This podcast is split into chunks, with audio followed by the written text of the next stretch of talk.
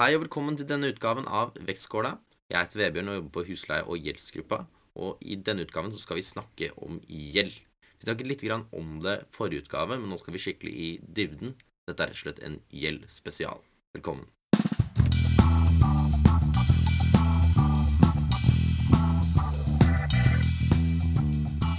Ja, og med meg så har jeg tre gode kolleger fra husleie- og gjeldsgruppa i Jussbuss. Arne Lote, velkommen til deg. Ja, tusen takk. Tahere Barkani, du er, du, du er her. Takk. Og Petter Omland. Jeg er her. Eh, Jeg tenkte vi skulle begynne å snakke litt med litt sånn grunnleggende om hva vi snakker om når vi snakker om folk med gjeldsproblemer. Eh, Fordi alle har jo et eh, huslån omtrent. Alle har lånt litt penger noen gang, og det er ikke nødvendigvis så farlig. Men de som kommer til Jussbuss for å få hjelp med gjeldsproblemer, eh, hva er det de sliter med? Og hvordan er det vi prøver å hjelpe dem, Arne? Ja, de sliter jo da i utgangspunktet med at gjelden har kommet på et punkt hvor de ikke greier å håndtere den lenger. Det er da liksom problemene oppstår. Gjeld i seg selv er ikke noe som er uhåndterbart. Men hvis du ikke greier å betale tilbake pengene, og det går over lang tid, så begynner det å komme gjeldsproblemer, og da begynner også konsekvensene å balle på seg i et utrolig raskt tempo. For da er det, hvis du har ett lån du ikke greier å betale tilbake, en telefonregning, så blir det fort til to telefonregninger, og det blir en ball som ruller, som bare blir større og større, og man kommer da i en posisjon hvor man er utrolig sårbar. Er det sånn at eh, For det opplever i hvert fall jeg, at ofte de man prøver å, å, å hjelpe med dette, de eh, For dem så blir gjelden en katalysator til liksom større sosiale og psykologiske problemer. Ja, det er eh, noe man ser for klientene sine hele tiden, er at de ofte sliter mye psykisk pga. eh, gjelden. Fordi du vet at når du går i postkassen, så ligger det der brev på at du ikke greier å oppfylle pliktene du har påtatt deg. Og det er veldig tyngende, og det er jo noe man føler på selv òg. Når man har et inkassovarsel, så er det ikke alltid like gøy å ta ansvar og gå i postkassen for å hente det. Og det, når det da blir mange av de, så blir det veldig tyngende psykisk. Og mange blir sykemeldte, rett og slett, fordi de ikke orker mer. Det er i en utrolig tyngende situasjon. Så det skaper jo også da problemer, ikke bare sånn rent smalt personlig, men også i, ja, som du sier, i jobb. Eh, og kanskje større ting i det sosiale livet til folk. Ja, det ser vi veldig ofte, er jo det at det går utover alle andre rundt deg. Du har ofte en kone, barn, eh, som denne Eller en gjelden Eller en mann som denne gjelden går utover. Nå er det jo hovedsak av de som har betalingsanmerkninger, er jo menn mellom 40 og 50 år. Så det klassiske eksempel for oss er da en mann mellom 40 og 50 som dessverre har greid å pådra seg utrolig mye forbruksgjeld av ulike grunner. Og så kommer dette her og påvirker ekteskapet. Plutselig blir det tatt pant i den felles boligen som man eier sammen med noen.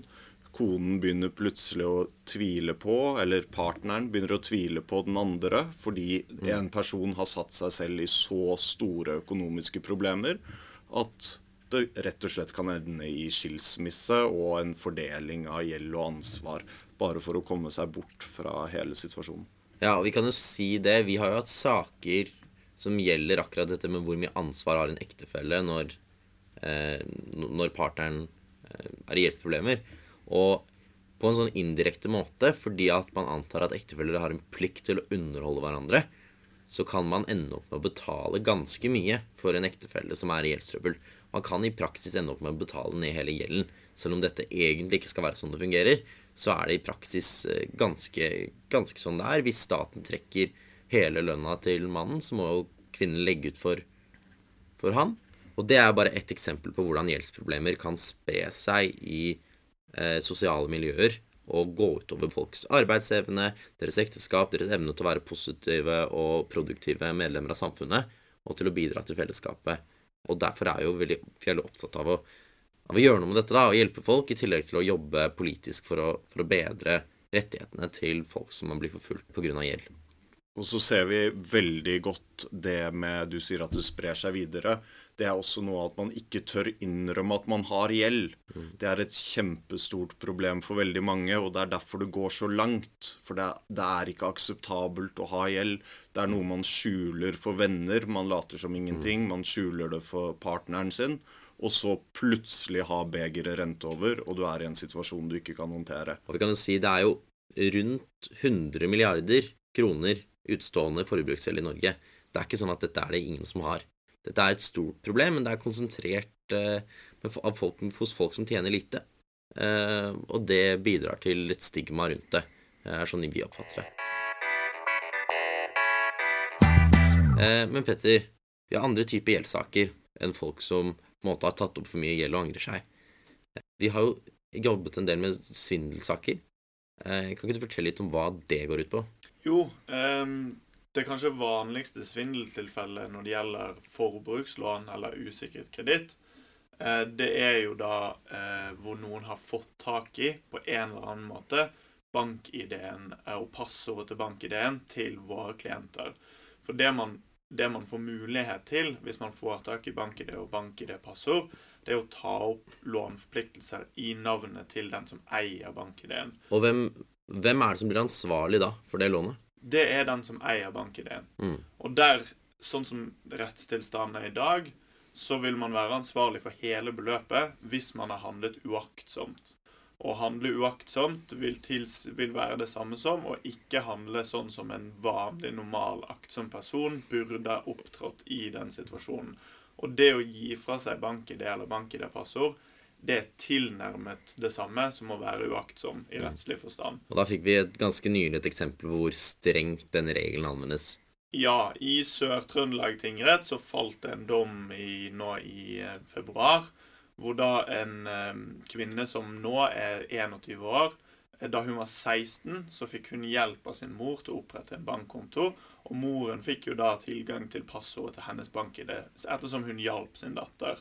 Eh, og da senere, når datteren var blitt over 18, så tok moren opp en hel del forbrukslån i Bank Norwegian for å finansiere sitt spillforbruk.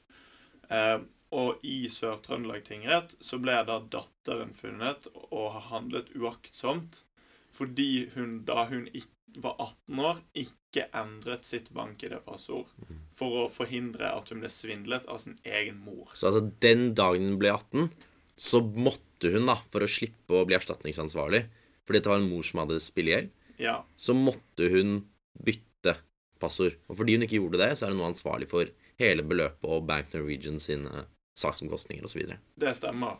Så retten mente da at aktsomhetsterskel ligger der. At du ikke engang kan gi bank-ID-passordene til dine foreldre, som da er kanskje de fremste tillitspersonene i livet ditt. Som ung tenåring. Som ung tenåring. Ja. Da har du da altså handlet uaktsomt. Mm. Så eh, det er kanskje de to hovedgruppene av gjeldssaker vi jobber med. Det er de gangene hvor man er uenig, bl.a. fordi man har blitt svindlet, eller hvor man trenger hjelp til å restrukturere det økonomiske livet sitt, og som en del av det kanskje inngå nedbetalingsavtaler, eller få litt veiledning i hvordan man har kontakt med kreditor.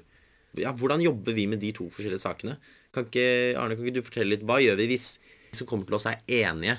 Jeg skylder penger, men det er for mye, jeg kan ikke betale. Hva gjør vi da?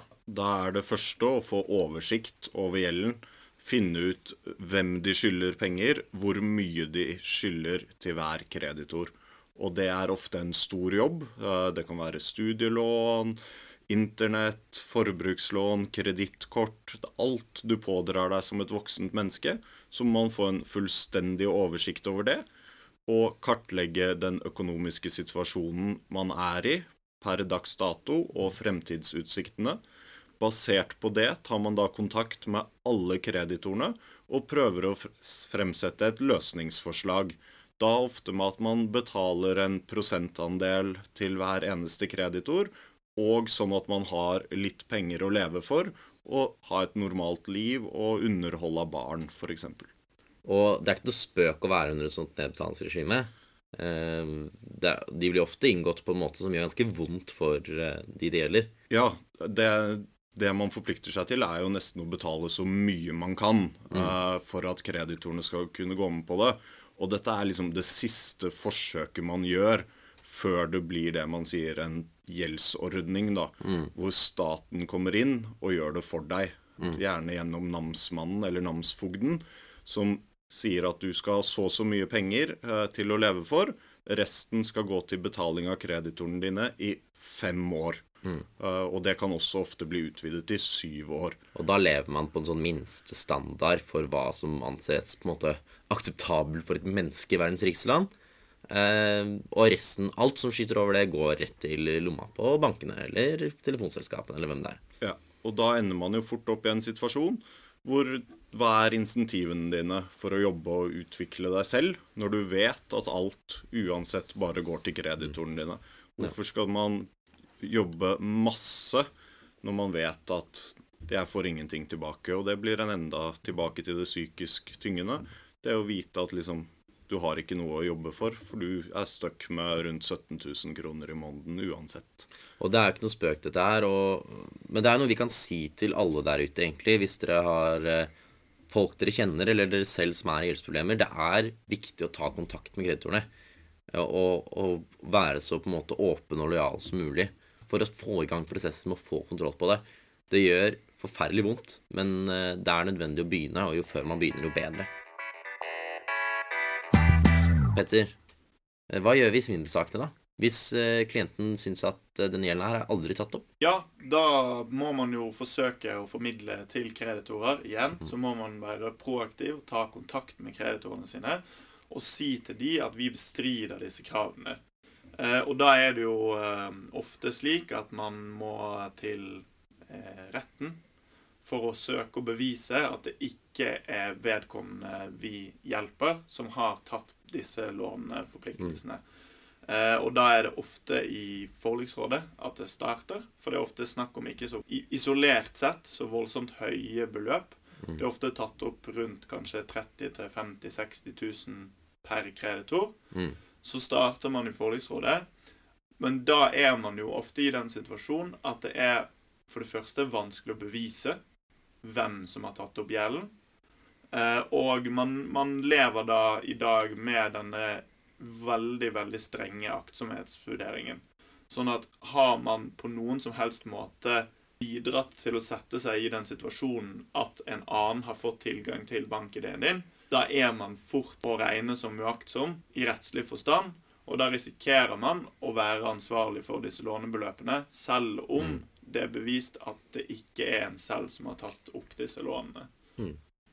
Tahere, eh, noe vi har vært opptatt av, er eh, den veldig aggressive markedsføringen av usikret kreditt. Det er jo Under OL, for eksempel, så dristet jeg meg til å se litt på TV Norge, eller eh, Eurosport, som eh, nå sender det. Og det var altså I hver pause er det reklamer for forbrukslån. Hva syns vi om det? Vi i Jussbuss er veldig opptatt av at folk ikke skal utsettes for eh, aggressiv markedsføring av forbrukslån og usikret kreditt. Eh, og det spesielt på sosiale medier, der unge mennesker spesielt er utsatt. I et tidligere høringssvar har eh, Jussbuss fremmet et forslag om å legge ned et totalforbud uh, for slik reklame på sosiale medier. Dette er fordi vi mener uh, det er svært problematisk. Og det skyldes særlig at reklamene på disse kanalene er uh, personlig tilpasset. Ja, og hva, hva er det du legger i det når du sier personlig tilpasset? Er det fordi at Altså, jeg merker at nå, etter at jeg begynte å jobbe i Jussbuss med gjeld, så er det altså bare Bank Norwegian i alle kanaler på mine sosiale medier. Det er så mye reklame. Er det det vi tenker på? At de på en måte Facebook-algoritmene sender de annonsørene som låner ut forbrukslån, til de folkene som typisk tar opp forbrukslån? Det er nettopp det det handler om, Vebjørn. er slik at Hvis du søker om forbrukslån, eh, så vil eh, PC-en din eh, forstå det. PC-en din forstår det. PC-en din forstår det. Facebook ser deg. Du, Facebook ser deg, og da får du masse annonser eh, som er spesielt eh, Spesielt fordi du tidligere har søkt forbrukslån, så får du disse annonsene filtrert da på Facebook-siden din. Ja, og det er også sånn at, så vidt jeg har forstått, at folk som typisk tar opp forbrukslån, hvis din inntekt, hvor du bor i landet, sin alder tilsier at du er i målgruppen, så blir du mer utsatt for reklame. Ja. Ja. Og det vil ikke vi ha noe av. Nei, det vil vi ikke. Ja, og mange av de tingene vi ikke vil ha noe av, eh, de har vi nå fått et visst håp om at det skal skje noe med. Det har kommet fra regjeringen, kom i september, et eh, forslag om en ny finansavtalelov som virkelig var Som tok tak, som var progressiv og god, og som etter eh, justisminister Per-Willy Amundsens ord, som var justisminister da, skulle bidra til at færre folk havnet i gjeldsproblemer. Og der lå det tiltak som eh, egentlig hjelper alle som noen gang står i kontrakt med en bank. Ja, for uh, lovverket i dag så er det en frarådningsplikt for bankene. Hvis du kommer og søker om lån, og du egentlig ikke bør ha det, så plikter bankene å fraråde deg. Eh, dette ser vi er egentlig ikke noe som blir praktisert. Eh, Du får en liten notis om at vi anbefaler ikke at du skal ta opp dette lånet, men du får det allikevel. Ja, vi kan jo si noe om Altså, det er ganske absurd, da. Altså, Hvis jeg skulle lånt deg penger, men jeg fraråder deg det fordi jeg ikke tror du kommer til å betale, så spør du meg, så burde ikke jeg hatt den minste forventning om å få de pengene igjen. Jeg vet det jo. Jeg fraråder deg jo å ta pengene. Så det er vel å måte, prøve å innføre det som en regel mellom bank og kunde, og det ser vi jo på som veldig positivt. Og vi sitter jo ofte i forliksrådet med banker, og da er det beløpet på liksom 25 000-30 000 som er tatt opp i forbrukslån. Og så sier Barebanken at disse lånene her, de innvilger vi uansett. Dette er så små beløp. Og da er det ofte snakk om personer som kanskje har en årsinntekt på 150 000. Da snakker man liksom 30% av inntekten. Og det sier de Nei, det er bare sånne lån. De er så små, så de deler vi ut til hvem som helst. Ja, så det er der. Og Tahere, det er eh, en referanse til Juspes sitt tidligere forslag om å forby markedsføring av sosiale medier. Og Ja, og det som er så kult med det, Vebjørn, det er at namsfogden stiller seg bak, eh, bak det. Eh, namsfogden er da de som kommer og tvangsselger huset ditt hvis du misligholder et lån. ja, og de er enige med oss her. De støtter oss. Det gjør også Forbrukertilsynet og Forbrukerrådet. Mm. Hva med de som låner ut, da? Ja, Finansaktørene har eh, vært veldig kritiske til disse innstramningene og frykter reklameforbud. Eh, de ønsker gjerne å regulere sin egen virksomhet og skape sin egen virkelighet. da. Ja, og noen av de som er eksperter på å skape sin egen virkelighet, det er våre venner i Bank Norwegian. Og hva er det de sa om dette, det de sa om dette forslaget? Bank Norwegian er kritisk til eh, forslaget, og de har faktisk uttalt at eh, all den tid det fremstår som et ubestridelig gode at forbrukerne eh, kan handle med kredittkort, Ja. så må alle begrensninger utredes og drøftes godt, og det syns de ikke var tilfellet. Ja, så Et ubestridelig gode der fra Bank Norwegian er det det vi kjenner vi oss veldig igjen i. At det er på en måte ingen negative sider med kredittkortgjeld og forbrukslån i, i Norge i dag. Nei, det er jo bare når man ser på gjeldsmengden. Det er snakk om 100 milliarder, og vi ser daglig i Jussbuss at konsekvensene av disse lånene når de ikke innfris. Ja, det er, og det er jo ikke sånn at vi ikke, det er ikke sånn at vi ikke skjønner at av og til er det bra med kreditt. At vi trenger kreditt i samfunnet. For det er jo som om denne bransjen er fullstendig blind for de sosiale problemene og den potensielle finansielle ustabiliteten som kan oppstå med disse forbrukslånene. Og det morsomme er jo når man konfronterer Finans Norge f.eks., som er en bransjeorganisasjon, med disse problemstillingene, så innrømmer de det jo litt. De sier sånn Ja, det er jo problematisk det dere tar opp. Men så sier de som svar at men vi er best egnet til å forhindre dette. Vi vil regulere dette gjennom våre egne retningslinjer, ikke gjennom lovgivning. For det er jo en kjent sak at finansmarkedene alltid har vist evne til å regulere seg selv, og det har aldri oppstått noen problemer når de gjør det. Mm, det har jo, 2008 var jo et veldig godt eksempel på det. Der er de, der er de knallgode, rett og slett. Og det har jo vært eh, Det har jo faktisk vært mantra Vi gjør narr av det, men det har vært mantra fra næringen i forbindelse med finanstalloven. De skulle gjerne eh, De kan ikke peke på så mye konkret de er mot, annet enn at de syns det er litt dumt at de kan tjene litt mindre penger på det. Men de syns de skulle vært spurt om lov. Eller at departementet nærmest skulle spurt dem om lov før de begynte å lage denne loven. At de har en eller annen selvsagt rett til å være med å skrive lovene om seg selv. Uh, Ja, Det sier noe om virkelighetssynet til denne bransjen. så da har vi Nå virker det nesten som vi har kommet i gang med månedens rant uh, allerede. Uh, og det har vært superhyggelig å ha mine gode kolleger her med meg på vektskåla. Petter, takk for dine bidrag. Jo, takk for at jeg vil komme. Tahere, vi ses på kontoret etterpå. Det gjør vi. Og Arne. Ja, jeg skal hjem, jeg, så vi ses ikke. Ja, Så da setter vi over til månedens rant etter en kort pause. Og da har vi fått besøk i studio av Camilla fra Utlendingsrettsgruppa. Velkommen til deg. Tusen takk. Eh, Du skal holde månedens rant, og jeg har blitt fortalt at den handler om plan- og bygningsloven. av en eller annen grunn. Det er riktig. Eh, tro det eller ei, i dag skal jeg rante litt om plan- og bygningsloven. Kjør. Ja. I februar vedtok nemlig regjeringen en midlertidig forskrift som rett og slett diskriminerer flyktninger på det verste. Forskriften gir adgang til å fravike byggtekniske krav til bl.a. ventilasjon, lyd, vibrasjoner, lys, fukt og krav til universell utforming for asylsøkere. Dette betyr krav vi mener som må stilles til hus og leiligheter hvor nordmenn bor, er ikke så viktig for asylsøkere. Så da er det fritt fram. Plasser mottaket langs E6. La beboerne puste inn mugg og råte. La små barn lese bøker uten lys. Og la funksjonshemmede bo i tredje etasje uten heis. Og enda verre er det at brann- og redningsetaten i Oslo kommune uttrykkelig frarådet regjeringen å vedta forskriften med et slikt innhold. I forskriften gis det nemlig adgang til å fravike krav til automatisk brannslukking, dvs. Si sprinkleranlegg. Når brannvesenet fraråder å vedta en forskrift, tenker jeg at det er ganske lurt å høre etter. Men nei da, så enkelt er det ikke. Det kom tross alt hele 30 000 flyktninger til Norge i 2015. Det er klart vi må gjøre unntak fra krav som dette i 2018, når det kun kom 3500 over grensene i løpet av fjoråret. Krisemaksimeringen sitter stadig løst hos det mørkeblå Justisdepartementet. Når forslag om videre beredskapshjemler møter såpass mye motstand, er det fryktelig fint at det bare er å endre små detaljer i plan- og bygningsloven som ingen egentlig oppdager eller bryr seg om.